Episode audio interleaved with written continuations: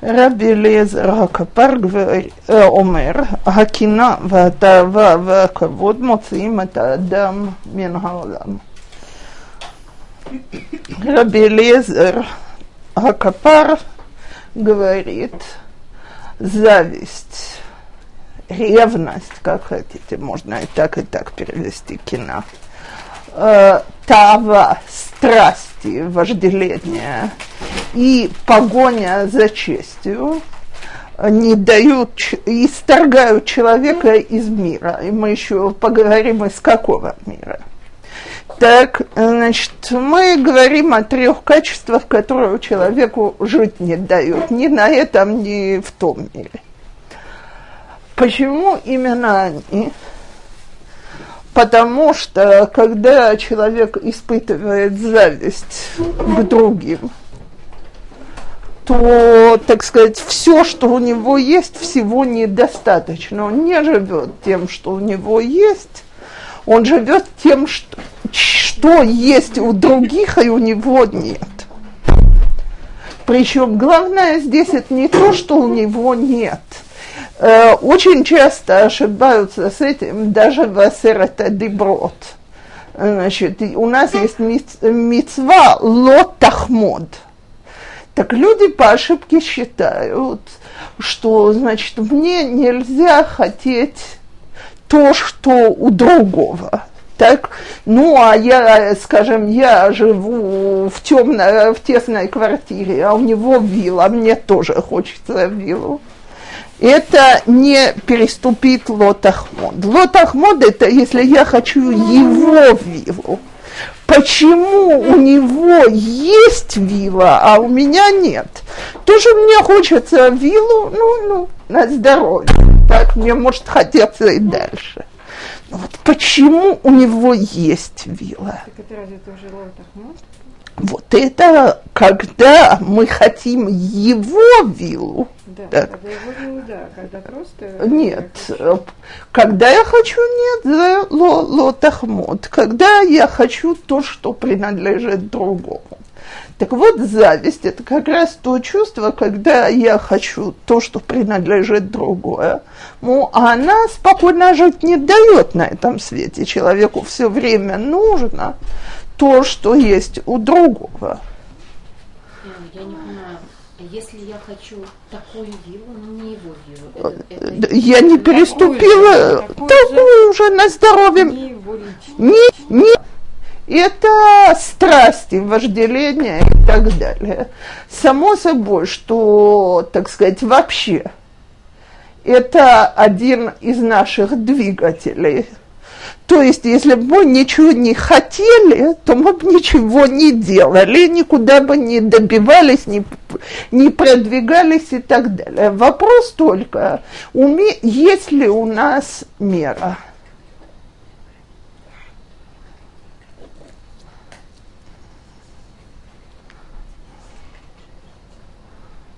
Приятно, даже с разрешения Торы быть подлецом как-то не очень приятно. Так вот, все это речь идет о неумеренности. Теперь третье – это кавод, желание чести, почестей, уважения. Теперь у целой кучи людей, наверное, у всех вообще, это больная точка. Пожалуйста, уважайте меня, цените меня, демонстрируйте мне свое уважение и так далее.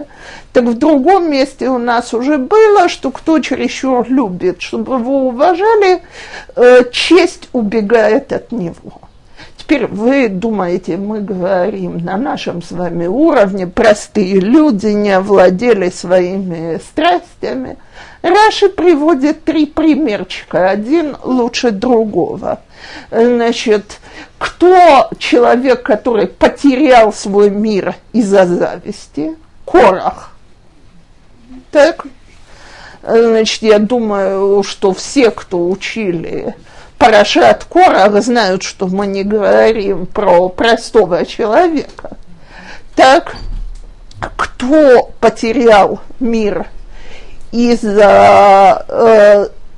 вожделения, из-за жадности, Гхизи, ученик Элиши, который, значит, очень любил деньги.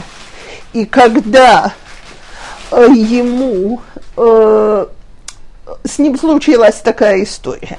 Нааман Сарцева Арам заболел проказой, военный министр Арама, и никак не мог вылечиться. Пришел к Элише, ученику Элияу Ганави, сам был пророком, а Элиша ему говорит: окунись 7 раз в воды Иордана, выйдешь здоровый. Значит, он возмутился, он уже лечился у самых лучших врачей, принимал самые лучшие лекарства, а тут, значит, такая забавная мера. Но люди ему говорят: слушай, а что тебе терять, собственно говоря, ты уже здесь, окунись 7 раз в воды Иордана. Он окунулся 7 раз в воды Иордана и вышел с кожей, как у младенца. Значит, замечательно. Он был настолько счастлив, что он кинулся приносить подарки Элише. А Элиша говорит: значит, нет, твое исцеление от Всевышнего, мне подарки не положено. А у Элиши был ученик, Элиши, как по-русски говорят, был ученик Гхизи. Он за ним поскакал и говорит ему: значит, мой великий учитель передумал, он хочет твои подарки. Нааман был счастлив, слушайте, такая возможность отблагодарить человека, который тебе сделал хорошее. Он ему немедленно вручил все эти подарки. А, значит, когда он пришел к Элише, тот ему сказал, что у меня была возможность сделать кидуш Ашем, а ты ее отнял тем, что променял это на не свои деньги, так? Значит, и обманом ты у него вытянул, вот теперь его проказа перейдет к тебе навечно. Так Гхизи обиделся, развернулся, ушел и превратился в Оведа Водозара. Но все началось, как это он деньги попусту потеряет. Выдала поклонника. Так, на уровне понимания и на зло, а поэтому написано, что он один из 4 людей, которые не из царей, которые потеряли свое право на Олам Аба. Так, и 3-й товарищ, которого у нас приводят, который из-за желания чести, уважения и так далее потерял свой Олам Аба, это Иеровам бен Неват, 1-й царь Израиля. Теперь с первым Израиля, не Иуды Израиля, а 10 колен. Теперь с ним как шло? Значит, Всевышний ему сам обещает царствие над 10 коленами. Он это царствие получает, и после этого начинает думать: а вдруг, когда они будут ходить в Иерусалим, они вернутся к Рехаваму. Раз так, какой единственный вариант? Значит, нужно создать свой культ, который... благодаря которому они не будут ходить в Иерусалим. Так и, значит, по последнее поколение израильских царей все время вспоминают хатаат Иеровам бен Неват, грех Иеровама. А весь грех от чего был? Как он потеряет царствие. И есть мидраш, который очень подчеркивает, что там все дело было в почести, которые ему были, в почестях, которые он боялся, что он потеряет. Он построил 2 храма, один в Бейт-Эле, а второй, один в Шомроне, а в другой Бейт-Дан, на самом севере страны. Поставил в них золотых тельцов и сказал, это еще не идолопоклонство, прошу подчеркнуть, «Элу элокеха Исраэль». так вот здесь вот будут символы, которым мы будем поклоняться. Кроме того, значит, чтобы сбить систему, когда люди ходили в Иерусалим, ходили Бе-Алиелы-Шлошаре-Галим, так, значит, что он сделал? Гу-Ибер-Тишрей. То есть у нас есть правило, каким образом Нисан должен быть ходеш гаавив. Как только режим сбивается и Нисан становится чересчур зимним месяцем, к календарю добавляется лишний месяц. Это Адар Шени, с которым мы все по календарю знакомы. У нас бывает год в 13 месяцев. Теперь, значит, люди, все, что он говорил, людям слышалось знакомым. Он сделал Ибур Шел Элул, так, получил. И бур – это вот добавка дополнительного месяца от слова убар. Так, значит, вырастил месяц животик себе.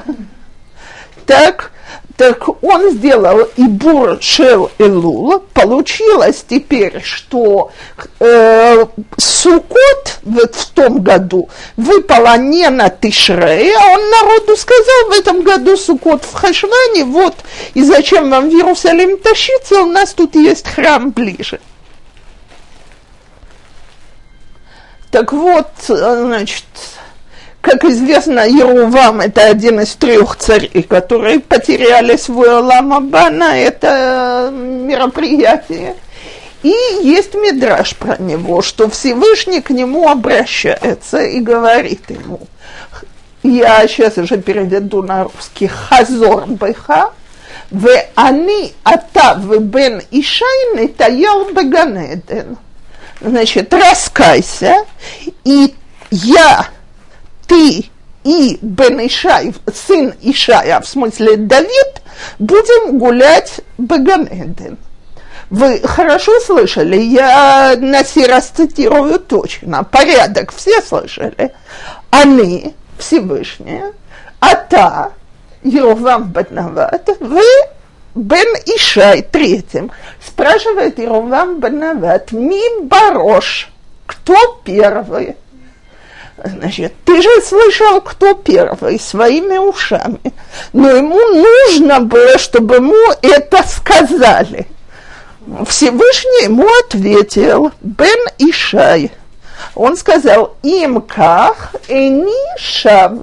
Если так, если первая честь сыну Ишая, то есть Давида, они лохозерби, энчува. Так вот, смотрите, мы говорим про трех людей, каждый из которых был на очень высоком духовном уровне и потерял свой Олам Аба, и Олам Азе тоже, собственно говоря, из-за того, что пошел за этими тремя с наиболее распространенными человеческими слабостями. Так насчет Олам Аба мы поняли. Теперь, что касается Олам Азе, человек, который всегда завидует, он совершенно не способен радоваться тому, что у него есть.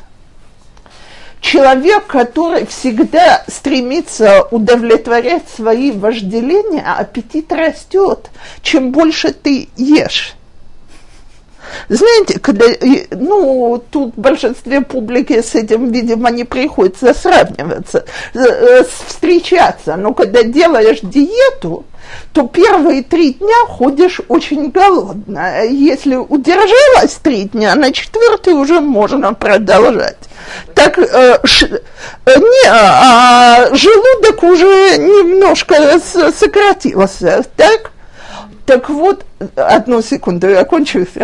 Как только человек хочет, и хочет, и хочет, и хочет, то он, собственно говоря, ничем не удовлетворяется, потому что он в тот же момент хочет еще. Да. хотела сказать, что есть такие физические потребности, там как есть. Это человек может контролировать, и Рамбам приводит, как удариться в другую крайность из воспитательных соображений. Но это надо решиться, что я хочу избавиться. Не завидовать, какая крайность? И не завидовать, какая вторая крайность, готовым быть, дать другому даже свое, стараться отдавать свое. И людям завистливым очень тяжело поделиться с чем-то вторым человеком. Потому что когда ты завидуешь, у него и так чересчур много. Когда ты даешь свое, это очень помогает лечиться от зависти. Так вот, что касается второй крайности, то это вот маршрут Рамбама.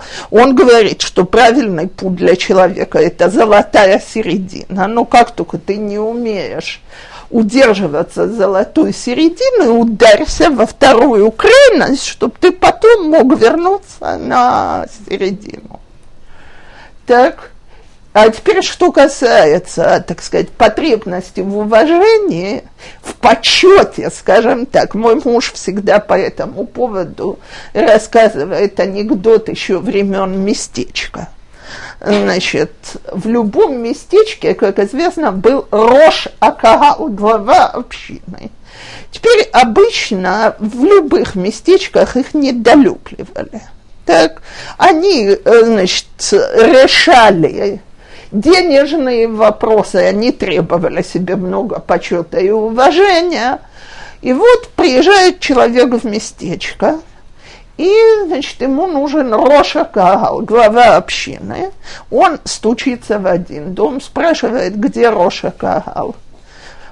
Пошел он к чертовой матери, и дверь перед носом человека захлопывается, не хотят ему отвечать. Открывают второй, стучится во второй дом, где рош акаал. Зачем тебе сдался этот пес? Ну, и дело понятно, куда он не стучится, значит, того все поносят. И в конце концов он кого-то из детей спросил, где рош акаал, его вывели, он приходит, заходит к нему, уладил свои дела, потом спрашивает его, как тут община? Ой, такие паразиты, ненавижу их, всех ведут себя ужасно, так неприятно здесь находиться. Он говорит, так зачем же ты остаешься здесь, рош акаал, встань и уйди. Он говорит, а почет. Так вот, очень часто мы думаем, что это почет. На самом деле за спиной о тебе говорится и говорится и говорится. Так получается, что у людей нету жизни. Лорак, лама, бавер, гамбо, ламазе из этих трех качеств. А с другой стороны, это такие качества, которые, в общем, наиболее распространены у каждого человека. И человек, который себе говорит, я никогда не завидую, значит, он еще просто не попался на ту вещь, на которую он, да, завидует.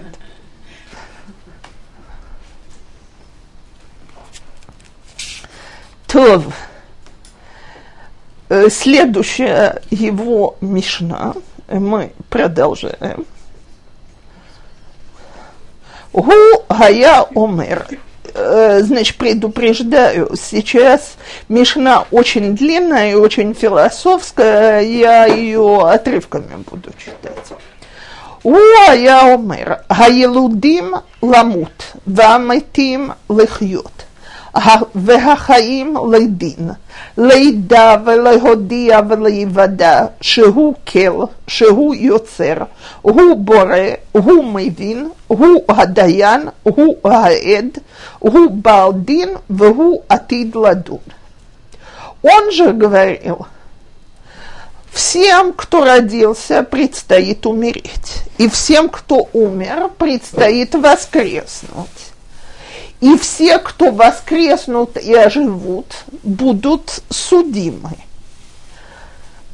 И будет нам всем известно, и мы же должны сообщить другим и знать для себя, что Всевышний, Он Кел, имя, которое символизирует силу Всевышнего, Он Йоцер, программирующий наше создание, Он Создатель, Он все знает и все понимает, так как Он Создатель, так? И Он судья, и Он же свидетель на этом суде, потому что суд принадлежит Ему, и Он всех нас будет судить. То есть это Мишна, которая говорит о смысле жизни. Мы ее еще продолжим, мы только первую часть ее начали. Он говорит о том, что человеку не избежать своей судьбы. Все, кто уже родился, им предстоит умереть. Всем, кто умер, знаете, в то время началась теория, с которой сегодня очень многие предпочитают жить, так сказать, о несуществовании будущего мира. Первым философом, который развивал эту идею, был греческий Эпикур, или, как его на иврите называли, Апикорес, откуда мы называем всех неверующих апикорсами, то есть последователи Эпикура. Что говорил Эпикур? У Эпикура был очень простой лозунг: «Пока я жив, смерти нет, а когда есть смерть, меня нет». То есть я могу жить и наслаждаться этой жизнью сколько хочу и делать что угодно, потому что есть вот только этот отрывок там на 40, 50, 70, 90 лет, что я на этом свете, поэтому от него надо урвать все, что мы можем, а дальше все равно нет ничего, дальше пустота. Так? Теперь это очень удобная теория. Кстати, все материалистические теории вытекают из того, что Эпикур сказал, из отрицания существования вечной души. Так в тот момент, до сих все понятно, потому что я обычно философией не очень много занимаюсь. Так вот, когда мы идем по этой теории, то чего нам бояться Бога? Значит, как умрем, все, мы сбежали от расчета. Так то, что говорит Раби Элазар ха-Капар, он говорит: «Вамитим лахьот», душа существует, и души наши встанут в будущем мире и будут судимы. И мы должны знать для себя, давать знать другим и понимать, что Всевышний, Он обладает достаточной силой, и Он тот, который нас создал, а тем самым понимает наши души, и Он будет судить нас с этим пониманием. Так? И, скажем, откуда возьмутся свидетели, он же сам засвидетельствует. И хоть в человеческом суде это не может быть, в божественном это может быть. Почему? Потому что он Баал-Дин, он тот, который этот суд организовал, создал и стоит в его голове. И ему предстоит судить нас всех. И он же продолжает. Баруху шеэн лефанав ло авла ло шехиха вело мат сопаним вело меках шохат.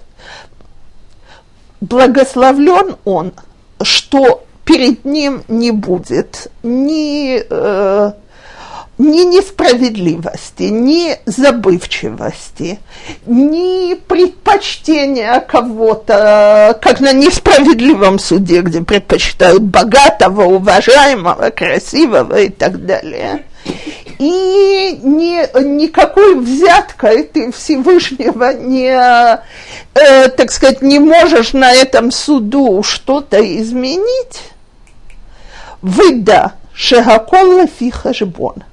Веал явтихеха яцреха, шеашаол бейтманос леха. И знай, что на все на свете есть счет. И пусть тебе твой яйцерара не обещает вот эту теорию Эпикура, что когда ты умрешь, ты там спасешься отсюда. И отсюда начинается отрывок, который, я думаю, все слышали не раз. «Шал корхеха атаноцар, вал корхеха атанолад».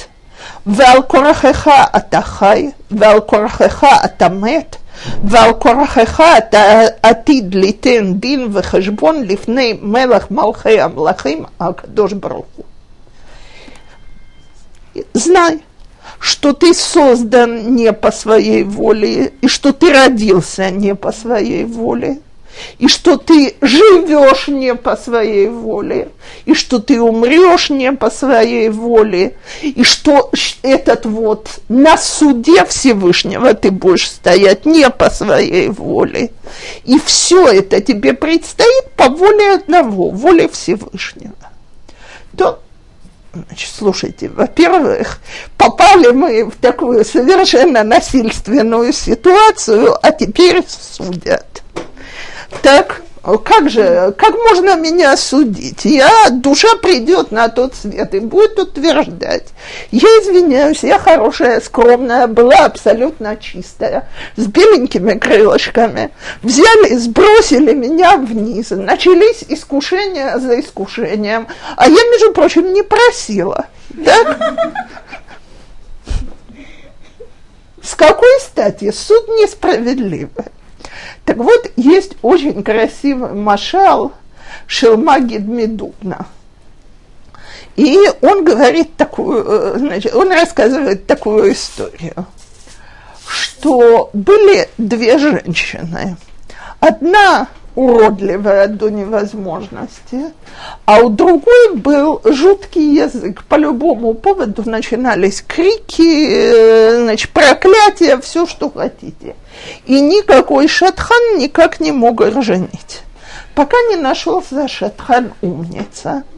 И уродливую он выдал замуж за слепого, а ту, у которой был злой язык, за глухого. И наступило семейное счастье. Все были счастливы, довольны, значит, это могла кричать сколько угодно, это никому не мешало. Пока в это местечко не приехал очень известный врач и вылечил слепого и глухого. Значит, слепой прозрел, глухой стал слышать, и они ознакомились со своими женами и отказались платить врачу, потому что сказали, что он отнял у них все семейное счастье. Пошли в суд, врач требует немалую сумму, они говорят, ни копейки. Судья выслушал и говорит, они на 100% правы. Лиши слепого зрения а слышащего слуха. Пусть опять ослепнут и оглохнут. Они вскинулись ни за что на свете. Так, говорит, раз так, значит, вам не так плохо, что вас вылечили. Значит, пожалуйста, платите врачу полную сумму. Так вот, мы очень любим утверждать, что мы в этом мире против своей воли, и вообще чего это нас Всевышний так жутко испытывает, и нечестно, и мы были такие белые и пушистые, а он нас довел. Но что-то никто из нас не рвется покидать этот мир. Сидим здесь и просим про долголетие. Так, раз так, то нам здесь не так плохо, хоть мы тут и насильственно, а раз так, то нам предстоит за все на свете дать отчет. Мы же не имеем права решит, что хватит нам здесь жить, покончить жизнь самоубийством. Получается, у нас нет выбора. Не сидит, не считает, когда же я умру. Именно это, что человеку запрещено покончить жизнь самоубийством. Но давайте говорить так. Я думаю, что вы все слышали, даже я тут на одном из уроков упоминала, что самоубийцу не хоронят вместе со всеми. А каким образом? В общем, нету кладбищ самоубийц.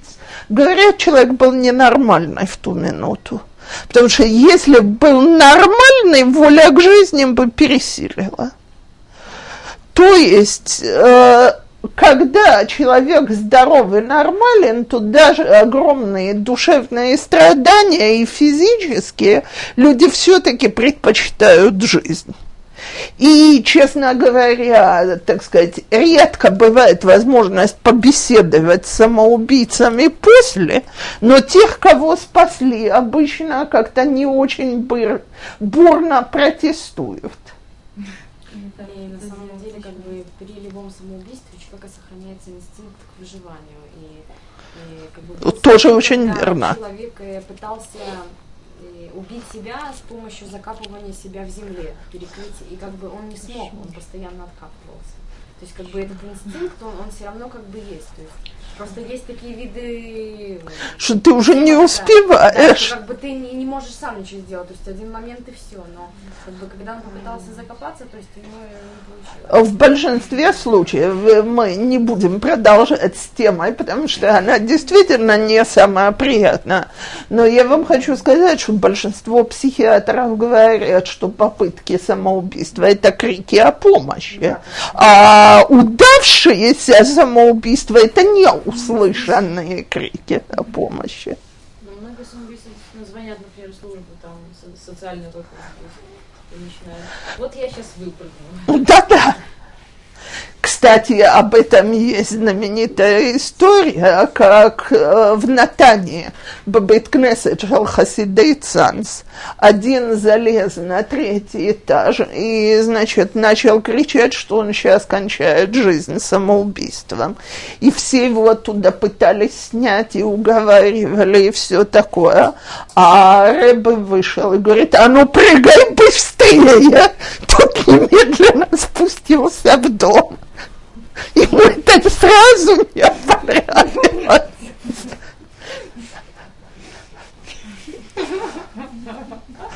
А я, кстати, помню, что у нас с одной дурехой на Багруте по математике было, что она стала кричать, что она наложит на себя руки, так, а, значит, там вокруг стали кричать, что сейчас вызовут ее эцет, и чтобы она подождала и отложит контрольную.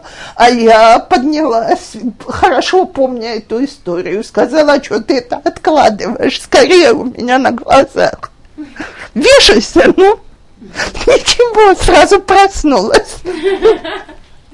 То есть обычно, когда вот мы говорим об этом желании расстаться с жизнью, оно либо не настоящее, либо больное. Так, в любом случае, когда мы придем на тот свет, придется держать ответственность за свои поступки, которые мы делали здесь.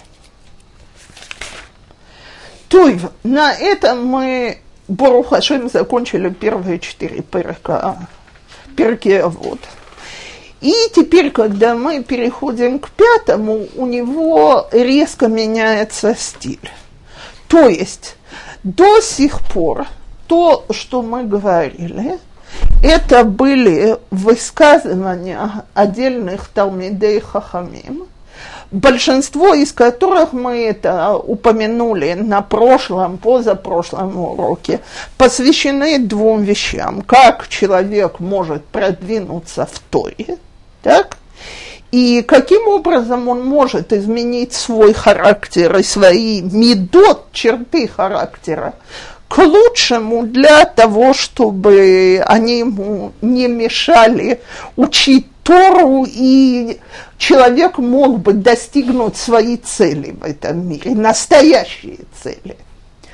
теперь наш перек начинается с того, что, во-первых, нету и больше имени автора у Мишнайот почти до конца этого перека, а значит, все Мишнайот от имени Раби Ягуда Анаси. Так, он себя там не пишет. Теперь дальше. Тема резко меняется. Первая фраза, о которой мы говорим, «Басара маамарот невра аолам». 10 высказываниями был создан мир. И, значит, поскольку меня очень заинтересовала смена формы, то есть содержание, ладно, каждую мишну в отдельности понимаешь, но почему вдруг меняется? То, что я нашла, это так. Значит, когда, как мы знаем, Тора – это план этого мира. То есть она была создана еще до мироздания. Поэтому для того, чтобы человек мог понимать этот мир, он в первую очередь должен учить Тору.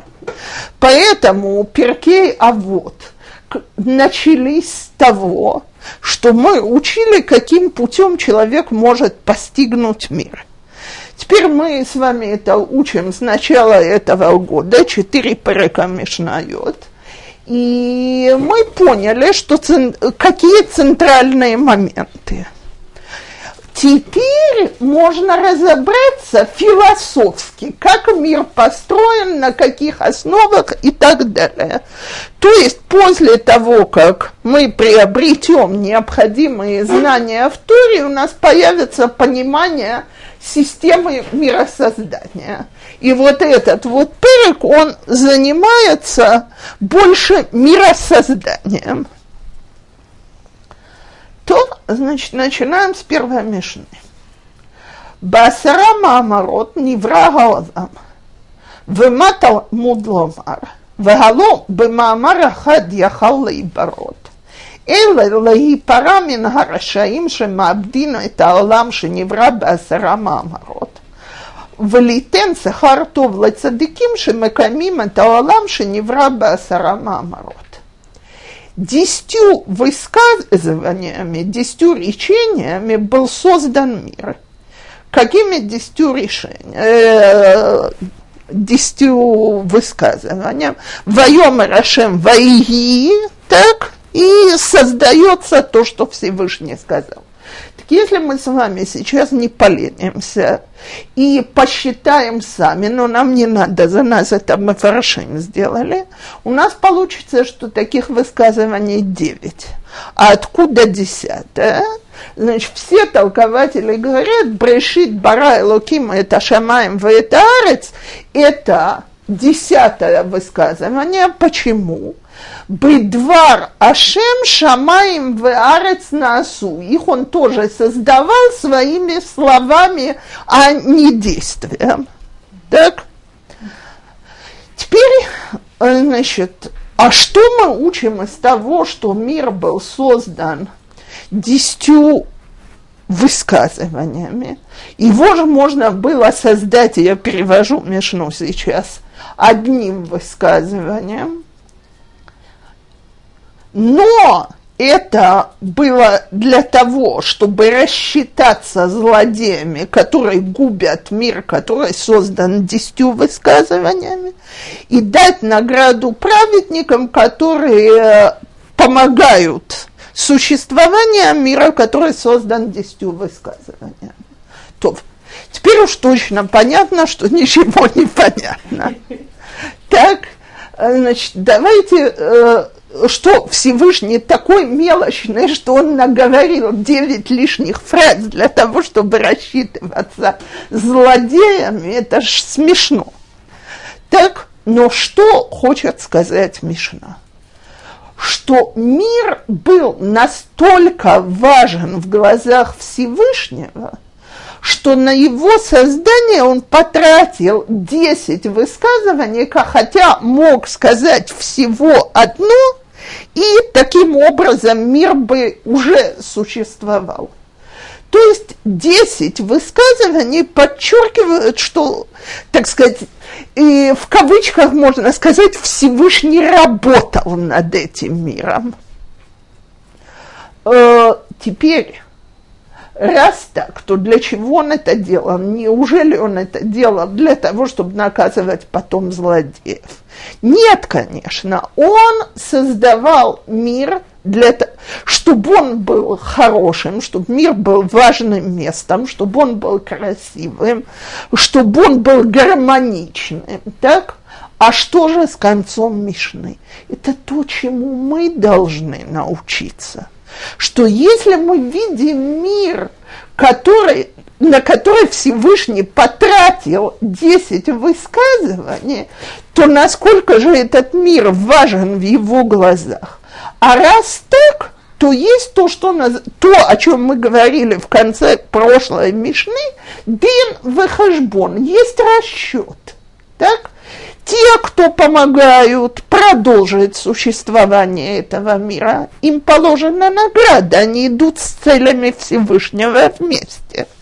Те, кто разрушают этот мир, идут против целей Всевышнего и будут за это наказаны.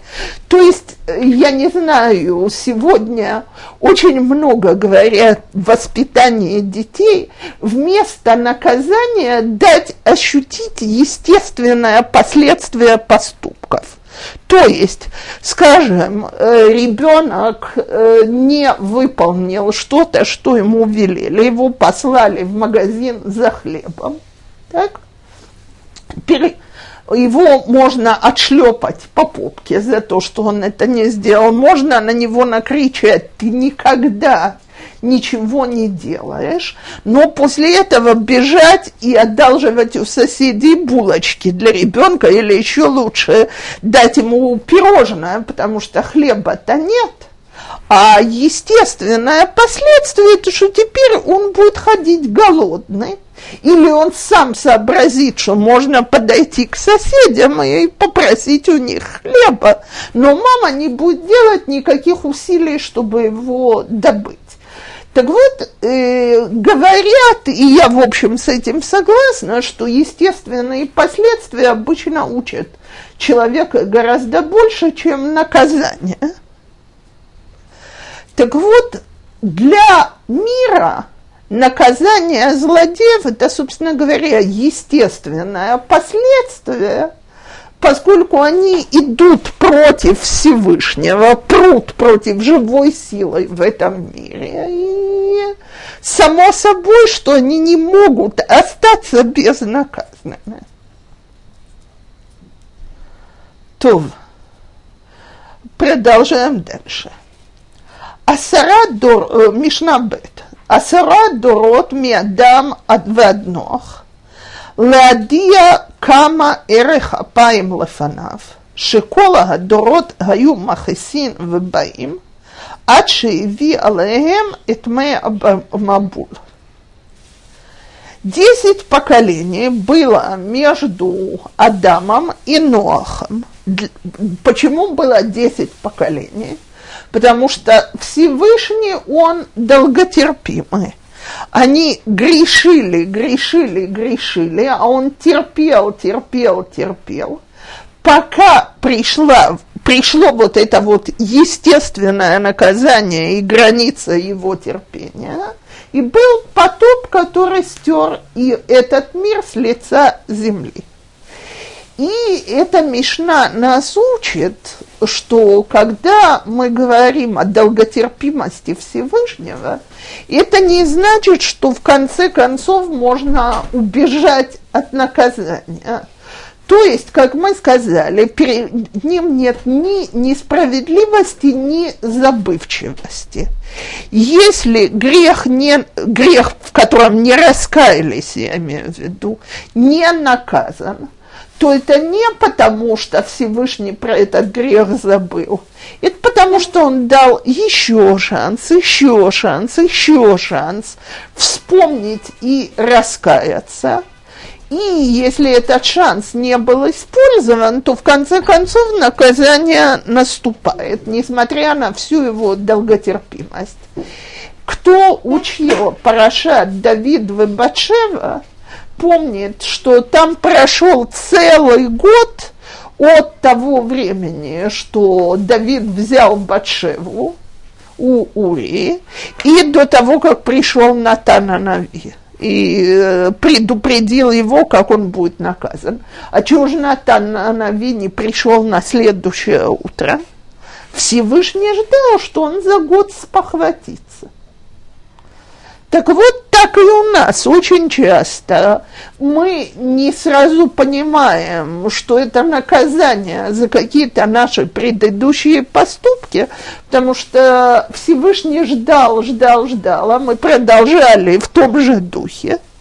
Так, а теперь совершенно непонятно, чего вдруг на голову свалилось наказание. Но чаша терпения Всевышнего, хоть она и огромна, она не бесконечна. Кстати, только праведники, настоящие праведники, действительно получают наказание быстро, чтобы они могли немедленно исправить свои поступки и рассчитаться за свое поведение. Потому что так гораздо проще жить. Девочки, год прошел всего. Всевышний не ждал Леолам Аба. Всевышний не ждал, пока у него еще несколько детей от Батшевы родится. По 70 годам жизни человека год – это не так много. Я сразу, потому что сразу это не обязательно завтра, это быстро. Так, быстро в человеческих понятиях. Так, потому что, поймите, мы уже не раз об этом говорили, быстро в понятии Всевышнего не бывает, когда вообще не существует разницы между будущим, прошлым и настоящим. Так что не может быть быстро по понятиям Всевышним, но по человеческим понятиям год. С одной стороны, это время одумываться. Смотрите, я всегда привожу этот пример. Если у каждого человека, который знает о том, что нельзя в шаббат включать свет, всякий раз, когда он будет его включать, значит, его стукнет током, то всякая бхира ховшит отпадает. Но я знаю очень многих людей, которые на каком-то этапе жизни сказали: окей, мне совершенно ясно, что то, что со мной происходит, это из-за хилула шаббата. Это настолько четко и ясно, что по-другому быть не может, а Симон спустился.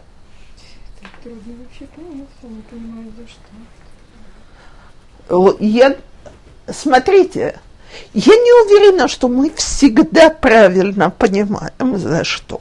Но, по крайней мере, если мы понимаем в лучшую сторону, то уже хорошо. Просто если мы понимаем, мы знаем, что вот это мы что-то не то сделали. И, может быть, как раз именно из-за этого. То есть хоть что-то мы знаем, что... Что значит в лучшую сторону, что вместо того, чтобы садиться и говорить, все-таки свинья Всевышний по отношению к нам, а у нас такие мысли не раз в мозгах. Я нарочно это очень грубо сформулировала, мы, конечно, себе не позволяем о нем так говорить, но мы ни разу, ни два говорим: да как может быть, что вот мы такие хорошие, такие праведники, такие золотые, и раз по морде, и два по морде, не может же такого быть. И мы совершенно не вспоминаем, а за что это, собственно говоря. Я на этой неделе столкнулась с историей, которую человек послал в газету, что, значит, он был соферстам. Соферстам, тот, который пишет тфилин, мезузот, магилот, теперь он говорит про себя, он не принадлежал к двум группам, которые хорошо зарабатывают на этом деле. Первая группа – это люди, у которых изумительно красивый почерк, так, и они пишут очень дорогие вещи, даже если они пишут медленно. А вторая группа – это те, кто пишут очень быстро, на очень низком уровне и в огромных количествах. То есть это кошерно, но никакого вида это не имеет. Так, и на то, и на это есть покупатели. Есть любители юдайки на самом ее высоком уровне, и люди готовы платить что угодно. Есть люди, которые хотят кошерные мезузот у себя дома. Так? Они даже не особенно разбираются, что кошерно, что нет. Есть вместо, скажем, 30-40 долларов можно купить за 10-15, купили, поехали дальше. Так? А он принадлежал к третьей группе, которая пишет сравнительно медленно и нормально. Так, и обычно у него покупали так, что он семью кормил неплохо, но особенно богатыми они не были. И вот он из месяца в месяц откладывал выдачу маасрот. Так, и значит, сперва... Он себе говорил, что на следующий месяц он выплатит свой долг в маасрот. Потом, в следующем месяце не получились, были срочные расходы. Еще месяц. В общем, и постепенно он заметил, это одна из немногих вещей, про которые четко сказано «Теасер бишвилши титашер», так, что у него перестали покупать. Сперва он себе говорил, что ему не везет, так, и, значит, сейчас, знаете, кицваот еладим, пособия на детей сократили, тут денег не хватает, там не хватает, но он говорит, он сидел в одной квартире с еще несколькими софрим, и на них как-то все это не влияло. Так он себя начал спрашивать, в чем дело, и решил попробовать, что, значит, может, дело в том, что он не платит маасрот. И взял на себя, что он будет отдавать маасрот в тот момент, что он получит деньги. Так он говорит, что просто, значит, на глазах он видел, как его положение изменилось, как у него опять начали покупать, а он, значит, честно старается выполнять свое обещание и тут же, не откладывая на следующий день, платить. Теперь не всегда люди видят это так четко, так ясно, могут себе сказать. Но идея понятна. Когда мы грешим, естественно, последствия греха – это наказание. Даже в этом мире. И то, что Всевышний нам это откладывает, так нам здесь привели пример. Он может отложить даже на 10 поколений, но если ничего не меняется, то расчет потом один.